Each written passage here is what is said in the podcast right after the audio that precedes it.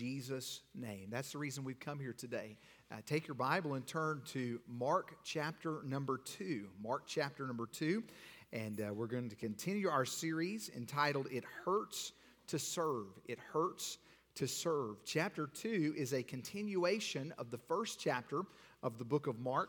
Uh, when we left off last week, Jesus and his followers were uh, in the desert ministry, uh, different places, so much so they had to go to the desert uh, because they could not effectively minister in town. Everywhere Jesus went, as you can imagine, uh, a crowd showed up.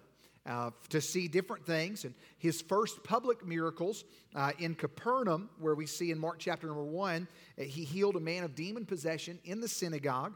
Uh, the people had never seen anybody anything like it. They'd never seen anybody speak like him or uh, minister like him. And they would come out in the desert to hear what he had to say. Uh, he was a different kind of leader, a different kind of teacher. And uh, I love uh, in the series The Chosen uh, when they talk about in season number one, they talk about his ministry is different. He looks different, and he looks at one of the disciples and says, "Get used to different." And I feel like we in our churches today, we need to get used to different. It's okay uh, to come in and praise the Lord and be a little unconventional at times. It's okay to raise up our hands and praise Him and, uh, get a little out of sorts from time to time. There's nothing wrong with that. And so, I appreciate uh, the great spirit thus far. And uh, you might be here this morning or watching even online, and uh, you need something different. Maybe you have a need or something that's pressing in your heart and life. Maybe you're in a rut today. Uh, would you consider maybe this morning that Jesus is what you need. Maybe that Jesus is what you have need of uh, today. Mark chapter 2, let's begin reading in verse number 1, uh, and we'll jump right in and won't have you stand for sake of time this morning. Mark chapter 2 and verse number 1 says, And again, he entered into Capernaum after some days, and it was noised that he was in the house. And straightway many were gathered together, insomuch that there was no room to receive them, no, not so much as about the door. And he preached the word unto them. But let's pray together this morning. Father, we thank you for your word and thank you for the impact that it has on our lives. Uh, Lord, thank you for the truth that it is your name that makes the difference. Lord, it is your power, your ability, your word that makes a difference. Uh, Lord, it's not our name. Uh, Lord, help us never to be in a place, in a position, a mindset where we think that we have to exalt ourselves uh, for you to do a work. Uh, Lord, it's not about what we can do. It has always been about what you can do and what you do on a regular basis. Uh, you said in Matthew chapter 16, Upon this rock I will build my church. It's yours. Lord, I ask that you please help us to respond to you today. Uh, Lord, if there is someone here that doesn't know you as their personal Savior, please allow today to be their day of salvation where they would realize their spiritual need and they would call out to the Savior to meet that need. Uh, Lord, someone may be here battling a financial need or a marital crisis or a physical ailment. Lord, whatever it is, Lord, I ask that you please help us to see that you are the answer. Lord, please speak to my heart. Cleanse me of sin. Help me to be uh, clean as I preach to your word today. Uh, preach your word to your people. Lord, we need you this morning. Please speak to our hearts, and we pray in Jesus' name. Amen. Uh, if you're taking notes, you can write down number one the recognition. The recognition. Uh, Jesus leaves the desert and comes back into Capernaum. He's based his earthly ministry out of Capernaum uh, after he was forced out of his hometown of Nazareth. We see that in Matthew, Matthew chapter 13, verse 58, and it says, And he did not many mighty works there because of their unbelief. See, Jesus wants to work in and through us, but are we willing to do what he is leading us to do? What are we willing to do to see it take place? Uh, see, it's easy for us to say, Yeah, I want that, or uh, Yeah, I want to be involved in that, or Yeah, uh, God used me. But what are we doing to prepare for that? Uh, what are we doing to be ready to be used? I can say I want to be used, but that doesn't get anything done. I can say that I want to serve, I can say that I want to minister, uh, but just saying that you're willing to work doesn't accomplish anything. Saying that you want Jesus to use you doesn't get anything done. Are you willing to roll up your sleeves and get busy? Are you ready for that period, the recognition. We see uh, the crowd that's mentioned here in the first couple of verses of the chapter. Uh, we see that he's back in the house. Now, we're not told whose house, but it is implied whose house this is. In chapter number 1, verse 29, the only other house mentioned in this context, remember, uh, chapters and verses were added later after the Word of God was written for our help. So we're still in the context of there is a house mentioned in chapter 1, verse 29, and it says, And forthwith, when they came out of the synagogue, they entered into the house of Simon and Andrew with James and John. Uh, that'll be a little bit more important in a few verses, but for right now, I want you to think about the fact in chapter 2 and verse 1, it says, It was noised that he was in the house. Uh, the Greek word is akuo, and it means to be reported or to be understood. It was clearly understood that Jesus was in this house. And because they knew where he was, the people were crowded outside of this house. It's amazing to me that every time Jesus is present, he always draws a crowd. And how does that translate today? It translates to us today that when we lift him up, people take notice. When he is exalted, people recognize it. John chapter 12, verse 32, he said, And I, if I be lifted up from the earth, will draw all men unto me. We know the significance. He's talking about uh, the way that he would die and he would be raised up from the earth in the crucifixion. But it also gives us a spiritual point and a very significant truth that when he is exalted, when he is lifted up in our lives, people are drawn to that.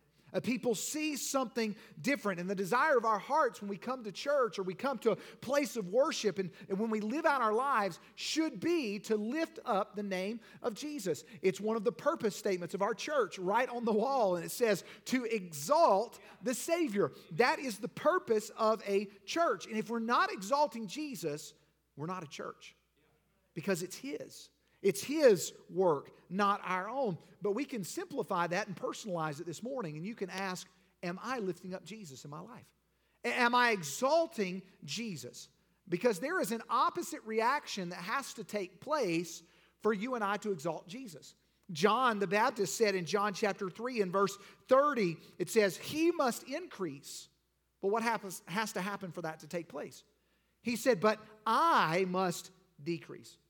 See, it's impossible for you and I to lift up Jesus and ourselves at the exact same time. Remember, Jesus taught in the Beatitudes in Matthew chapter 6 and his Sermon on the Mount, verse 24. He said, No man can serve two masters, for either he will hate the one and love the other, or else he'll hold to the one and despise the other. See, it's not possible for you and I to lift up Jesus at the same time we're lifting up ourselves. I want to illustrate that this morning uh, with these big barrels today. And uh, I just, uh, for, for kicks and giggles, one of them says Jesus and the other one says me. Now, let me just illustrate for a moment. Don't make, don't make a mess. This is, imagine before you and I came to Christ. Can y'all see me? Not the barrel. Uh, can you, yeah, can you see me? Um, when, when we were without Christ, this was our life. Everything we did was all about us. It was all about lifting up self. It was all about what I could do to make me happy. That's what our life was consumed with. Before Christ, this was our life. But when we chose Jesus and we said, you know what? I don't need the ways of the world anymore. I see that I have a spiritual need and I am not going to be able to meet that need without an intervention and I need Jesus. We set ourselves down so that we could choose Jesus. All right? So simple, right? But here's the problem after Jesus, there is a great fight that takes place in our lives. Because we can choose to lift up Jesus in everything that we say and do, in our actions, our attitude, our behavior, our lifestyle. We can choose to lift up Jesus, but how many times do we say, you know what? Sunday's over. It's Monday now, and now it's me time. And this week is all about how can I make me happy? It's the pursuit of all of the things of the world. It's how can I uh, help my 401k? How can I help my retirement? How can I uh, live my life? How can I not uh, hurt somebody's feelings at work and talk about Jesus too much and make people uncomfortable when I'm around them? Uh, how can I do all of those things? Because my life has become about me and not about Jesus. we all know that, and this is heavy. Uh, we all know, uh, we all know that the life that points people to Jesus is not a me filled life, it's a Jesus filled life. It's a life that exalts Him above myself. Because when I exalt Jesus, uh, not only am I making that choice, but it changes my attitude. When I exalt Jesus, I'm saying, you know what? I'm going to get up to today or get up tomorrow morning and I'm going to spend time in the Word of God and I'm going to draw close to Him and I'm going to spend time in prayer with Him and I'm going to tell somebody about Him. And when I come to church, I'm going to be engaged and I'm going to be uh, following the Scripture and I'm going to make sure that I'm ready to respond to whatever God says to me because my life is all about Jesus now and I'm exalting Him in my life. And it's not about me, it's about Jesus. And when I go to work tomorrow, my coworkers are going to know that Jesus fills my life and He's He's my priority, and I'm going to put Him first in everything that I do. And when I come home at work, I'm going to love on my wife as Christ loved the church and gave Himself for it. And I'm going to show the love of Christ to my kids, and I'm not going to yell at them, and I'm not going to put them down, and I'm not going to embarrass them, but I'm going to fill my home with the things of God, and I'm going to live like Him this week. When your life is all about Jesus and we exalt Him and we lift Him up, people take notice. Why did people come to the house? Because Jesus was there. Jesus was exalted there. Jesus was the focal point there. And how many times do we live our life where he's not the focal point? See, the great thing about this illustration is man, I can pick up Jesus and I can make him my life, but that means to pick up him, I have to make a choice that I'm not going to lift up me. I'm not going to exalt me. And instead of getting up tomorrow morning and saying, you know what, I, I'm, I'm, I'm, I know I could sleep in, and I know that that would make me feel good, but I need time with Jesus. I need Him. Uh, you know what? I know prayer time takes time, but you know I'm, I'm going to prioritize it. I know that Sunday is a day of rest, and man, I could take a day off and I could do all kinds of things, and I could work in the yard because all, all of us know that our yards need it, and uh, all these different things I could do, but I'm going to exalt Jesus. See, when I pick him up, I have to set me down. And I can't hold on to two at the same time. I can't hold two barrels at the same time. I can't lift up both of us at the same time. I have to make a choice. Our life will be about you, me, or Jesus. How we live our life tells the picture of who we're exalting. Which one is it? Not only do we see the choice or the crowd, we see the challenge. Look at verse number three. And they come unto him, bringing one sick of the palsy, and he and, and was which was borne of four. And when they could not come unto him, come nigh unto him for the press, they uncovered the roof where he was. And when they had broken it up, they let down the bed wherein the sick of the palsy lay. Imagine bringing someone to see Jesus. You've traveled all this way to discover that you can't even get close. Their cries and a request to get to him were met with overwhelming denial. And they come all this way, exerted all this energy, and uh, they had overcome their fleshly desire to give up. And this guy's heavy, we're carrying him. All of those things only to be rejected at the door. No, not good enough. Uh, we came here to see Jesus, and we're not leaving without an encounter. And maybe you come in and you're looking outside. Uh, you're standing on the outside looking in and saying, How close can I get? Can I get to Jesus? Can I be near him? Because maybe you're in need of the miracle, but what are you and I willing to do to get it? How much are we willing to do? These friends all conceived this plan to remove the roof, and we might think of this as a small task, but let me give you a, a little bit of background. William MacDonald, in the Believer's Bible Commentary, gave this analogy about this passage. He said the typical Syrian roof was constructed of timbers laid parallel to each other, about two or three feet apart. Then, crosswise over the timbers, sticks were laid close to each other, thus forming the basic roof. Upon this was laid reeds, branches of trees, and thistles. The whole thing was overlaid with about a foot of earth, which was then packed down to resist water. All told, the roof was about two feet thick, so much so that during the springtime, grass would flourish on these primitive roofs. So imagine two feet worth of dirt on top of your roof, and then me standing underneath it when people start digging through it. Now, they refused to take no for an answer. Do you know why most people don't ever see God do something miraculous in their lives? Because they give up too easy. You know why we don't see a move of God in our hearts, in our lives, in our homes, in our nation? Because we give up too easy. We want to follow God our way, not His way. We want it to be easy and comfortable. And I don't see anywhere where Jesus tells us that the Christian life is a comfortable one. Carrying a cross is never meant to be enjoyed, not something that we're going to have fun doing. Now, following Jesus is fun. There are moments when it's exciting and joyful and, praiseworthy, but every day isn't like that. How do you know that's the truth? There are some days where it's hard, it's difficult, and the world makes it even more difficult. They come to the house for a miracle, they see the crowd, but they didn't turn around and go home. If these friends would have had that attitude, their friend would have died crippled. But they were unwilling to leave without an encounter with Jesus. Are you unwilling today to leave without seeing him? Hey, are, are you saying, I am not leaving here without Jesus passing by my way?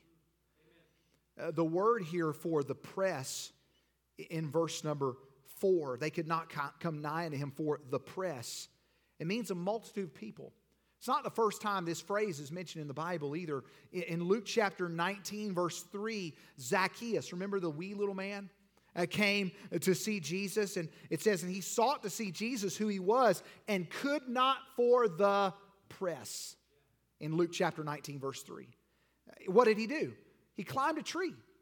He got active. He climbed a tree. And remember in Mark chapter 5, verse 27, when she had heard of Jesus, uh, came in the press behind and touched the garment. She came into the press. She was willing to press her way through the crowd. This weak woman with an issue of blood was willing to be uncomfortable to get through the press. Well, what are we willing to do to get to Jesus?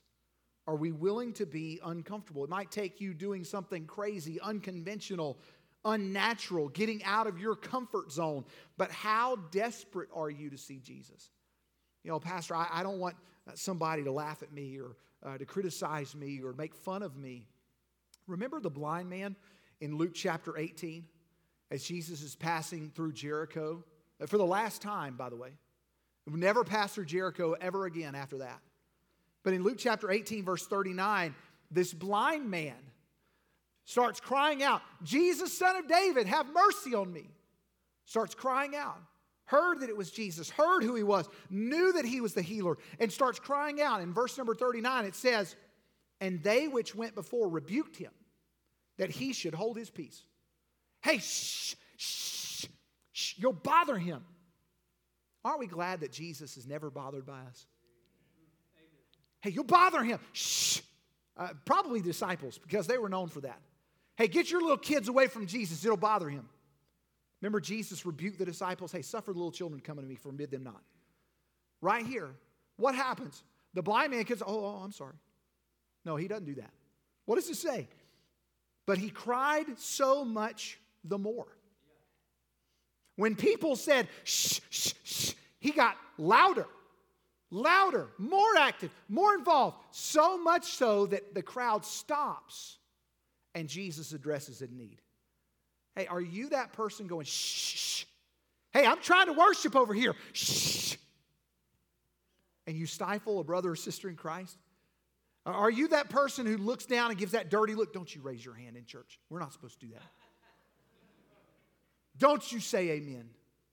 We don't do that here. If, you're, if that's your mentality, you are sitting in the wrong church.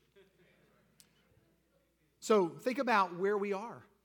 Are you and I willing to cry out even more for him? Uh, this blind man didn't let others stop him. Uh, how bad do we need Jesus? Uh, but consider not those who are on the outside of the house. Let's consider for a moment those who are on the inside of the house. Because the Bible doesn't make it very clear, but let's assume that we know whose house this is. Let's assume just for a moment that it was the house from chapter number one. That this is the same house from chapter number one. That this is the home of a very famous disciple. What was Simon Peter known for? Simon was that guy who spoke first and thought about it later. He identifies with so many of us. But what did he do? if this was Peter's house. How many words does Peter say here in the text? Zero. What is Peter's response looking up, seeing someone breaking through his roof? Silence. That is not Peter's MO. That is not Peter's style. Why? Why did he not say anything? What made the difference? It comes back to verse number one. Who is in the house? Jesus is in the house. See, when Jesus comes into your house, things are different than ever before. When Jesus comes into your house, you don't say things that you used to. You don't think things that you used to. You don't live the way that you used to. You don't act the way you used to because of who is in your house. We see that in 1 Corinthians chapter 6 and verse number 19. What know ye not that your body is the temple of the Holy Ghost, which is in you? He's living and breathing in you. Has Jesus come into your house? Is he living and flowing through you? Has he made a drastic change in you? See, there was a crowd there, uh, there was a challenge there, but then, thirdly, this morning, there was confirmation there. Look at verse number five. They let this man down, and in the crowd, it says, when Jesus saw their faith, he said unto the sick of the palsy, Son, thy sins be forgiven thee. Now, amazing that Jesus speaks to this man. He could have said, Hey, wait your turn. It could have said, I'm sorry, we don't take people who come through that way. You got to come through the door. Uh, it would have made sense, you know, come through the door. Uh, but he addressed this man. But what's interesting is at verse number six, in a crowded, standing room only place, there were some people who weren't standing. Did you notice that? Look at verse six. But there were certain of the scribes sitting there. Sitting there. In a crowd of standing room only, there were some seats that were occupied. The only purpose that these people had was to look for something to criticize. Instead of love for this man's condition, there was a lack of compassion. Instead of faith, they were looking for fault. But imagine the words of Jesus Your sins are forgiven. Now, here's a paralytic man who comes down, and Jesus doesn't even address the paralysis first. He says, Your sins are forgiven. This is either the most heartless thing that Jesus has ever done, or it's the best thing that he could do. Remember in verse 2, standing room only? This is the fire marshal's worst nightmare. Okay? And Jesus gave them what this man needed. He preached to them. This crowd, he didn't say, I'm going to heal you, heal you, heal you, not you, heal, heal you, heal you, heal. No, it says in verse number two, he preached to them. He gave them what they needed. This man comes down in the midst of them, and what does he do? He doesn't heal first. He says, Your sins are forgiven. He addresses the most important need first. Warren Wiersbe said, Forgiveness is the greatest miracle that Jesus ever performs. It meets the greatest need, it, cross, it costs the greatest price, and it brings the greatest blessing and the most lasting results. Jesus addressed the greatest need first. Is there a need in your life that you feel like you don't need? Do you have something going on where you say, man, my life would be so much better without fill in the blank? My life would be so much better if I didn't have this going on. Uh, maybe it's a health concern. Maybe it's a job situation. Maybe it's a problem in your relationship. But you feel that you would be better off without this. What if God says that you do need it? What if God looked at your life and said, You're going through that because I know you need it? Remember the Apostle Paul, quite honestly, the greatest Christian example we have in, in the Bible? Remember 2 Corinthians chapter 12 and verse 7? And lest I should be exalted above measure through the abundance of the revelation, there was given to me a thorn in the flesh, a messenger of Satan to buffet me, to hold me back, to press on me, lest I should be exalted above measure. For this thing, verse 8, I besought the Lord thrice that it might depart from me. Paul says, Hey, I've got this problem, this thorn in the flesh. We don't know what it is. Uh, this thing that I deal with every day of my life. And I asked the Lord three different times God, I could be so much more effective if you would take this away. Uh, God, I could do more for you if you would release this. Uh, God, I could be more involved and uh, more connected, and I could do more for you if you would just take this away. But what is God's response? 2 Corinthians 12 9, and he said unto me, My grace is sufficient for thee.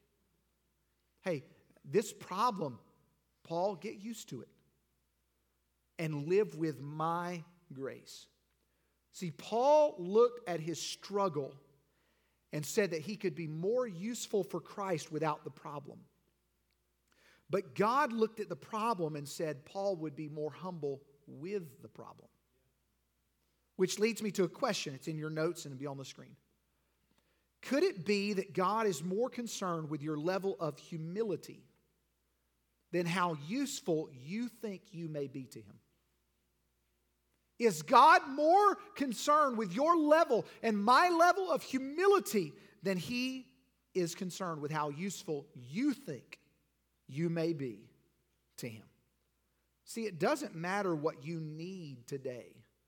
Jesus always addresses your greatest need first. First. Maybe that need is to draw closer to Him. Maybe that need is to uh, settle a relationship with someone else. And maybe that need is that you would turn your eyes to Him and you would uh, mention Him and acknowledge who He is in your life. But what is your greatest need? What's your heart like in the storm? What's He trying to get you to see? These religious leaders did not consort with each other. It says in verse number seven, they were sitting there, reasoning in their hearts, and said, Why doth this man thus speak blasphemies? They all had the same thought. Who can forgive sins but God only? Now, the fact that they all had the same thought is impressive enough. But the fact that Jesus knew their thoughts is even more impressive. It says, And immediately, when Jesus perceived in his spirit that they had so reasoned within themselves, he said unto them, Why reason ye these things in your hearts? Whether is it easier to say to the sick of the palsy, Thy sins be forgiven thee, or to say, Arise and take up thy bed and walk, but that ye may know that the Son of Man hath power on earth to forgive sins. He saith to the sick of the palsy, I say unto thee, Arise and take up thy bed and go thy way into thy house. Jesus knew their thoughts, knew what they were thinking.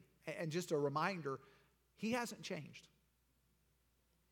He still knows our thoughts. That's Hebrews chapter 4 and verse 13. Neither is there any creature that's not manifest in his sight, but all things are naked and opened unto the eyes of him with whom we have to do.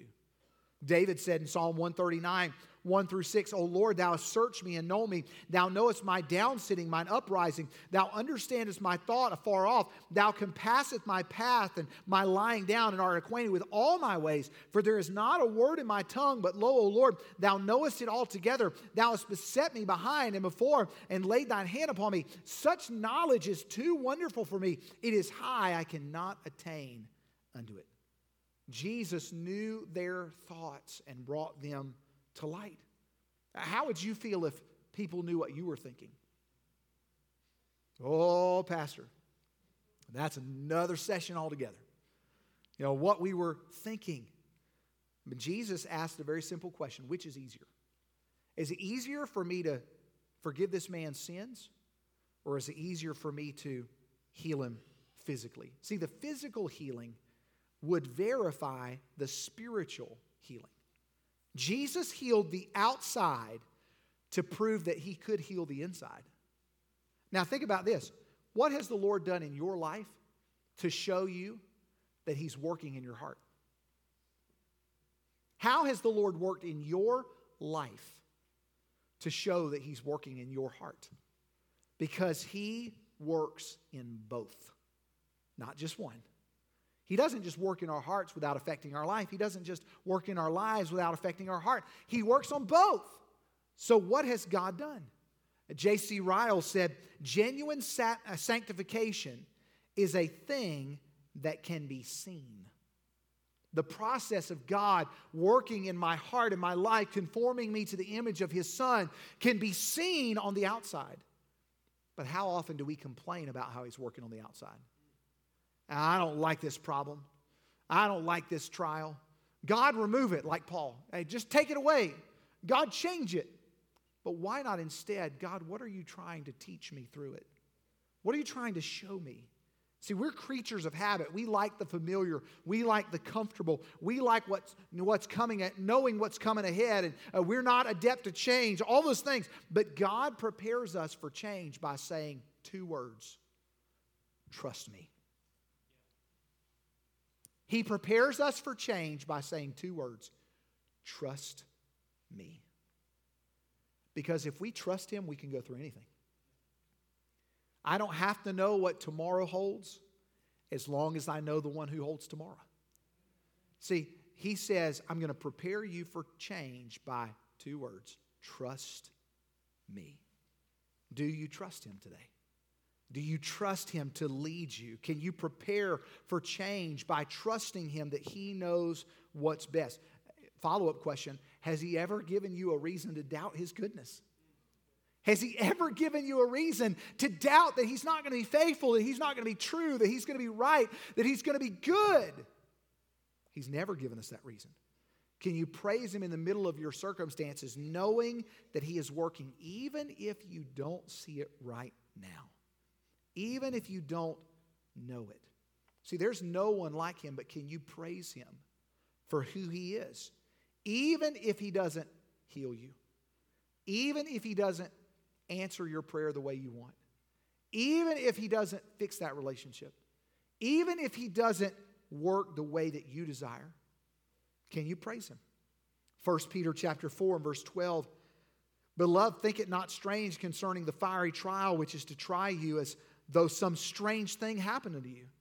But rejoice, inasmuch as ye are partakers of Christ's suffering, that when his glory shall be revealed, ye may be glad also with exceeding joy. Hardships and joy, those two don't seem like they go together. But yet, the Bible tells us that we can have joy in the middle of those hardships. We don't have to be happy and, man, I can't wait to suffer for Jesus. That person has a problem. But I can't wait to see what God's going to do through the suffering. I can't wait to see how God is going to use this to mold me into His image. I can't wait to see how God is going to speak to someone else's heart through what I'm going through.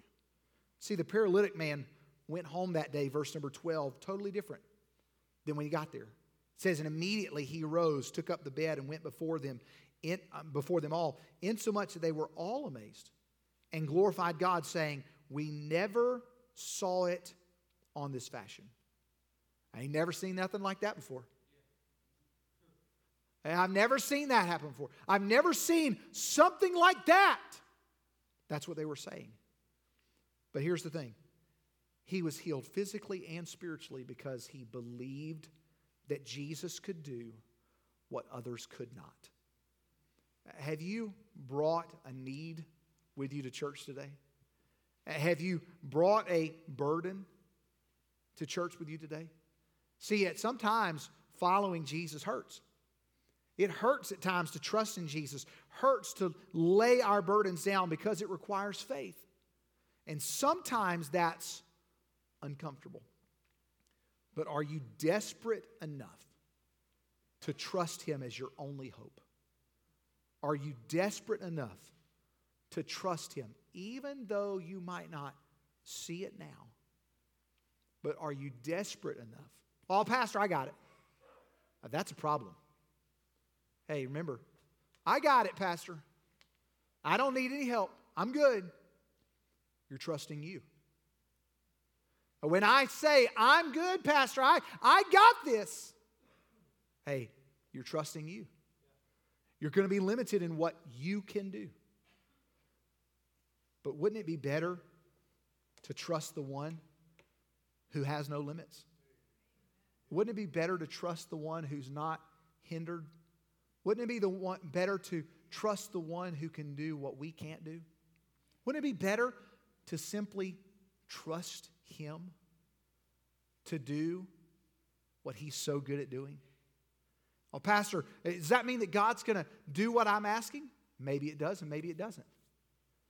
But I can promise you this this life is filled with all kind of anxiety.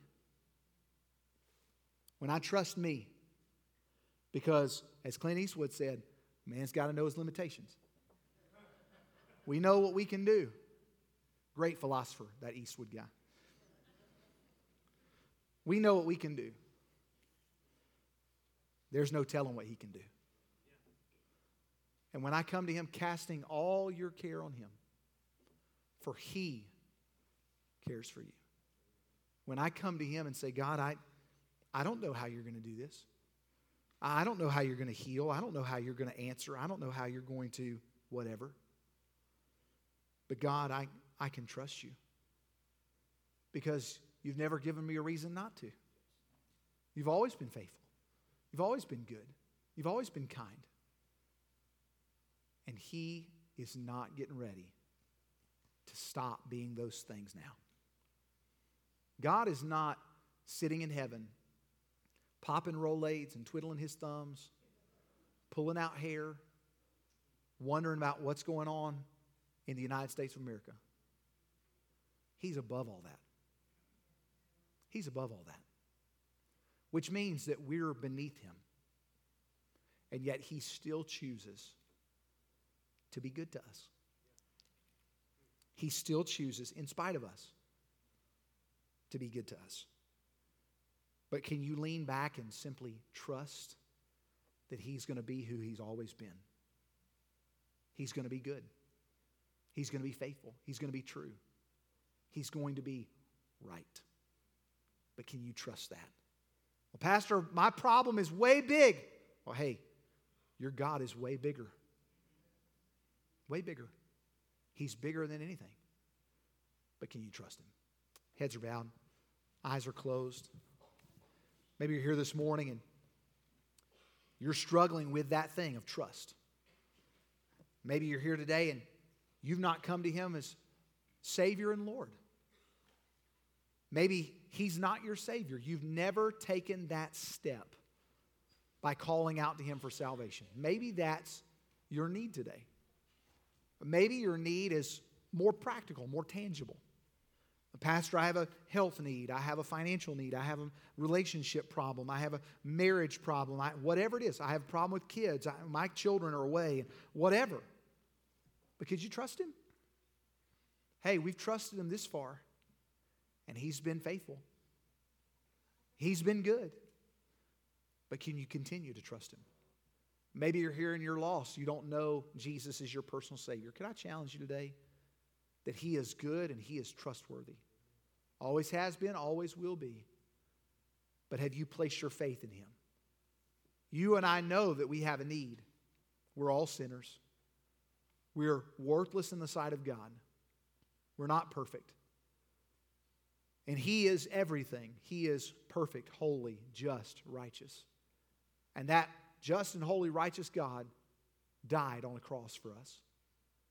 He sent Jesus, the Son of God, to be our Savior. And He died so that we wouldn't have to. And all we have to do is reach out to Him and call on Him for salvation. And He will extend that answer. He will answer that prayer. But have you called on Him? Whosoever calleth on the name of the Lord shall be saved. He gave us His word. He gave us a promise that if we call on Him, He will answer and He will provide salvation. Have you done that? Has there been a time in your life when you've placed your faith and trust in the Lord Jesus Christ? If not, maybe today's your day.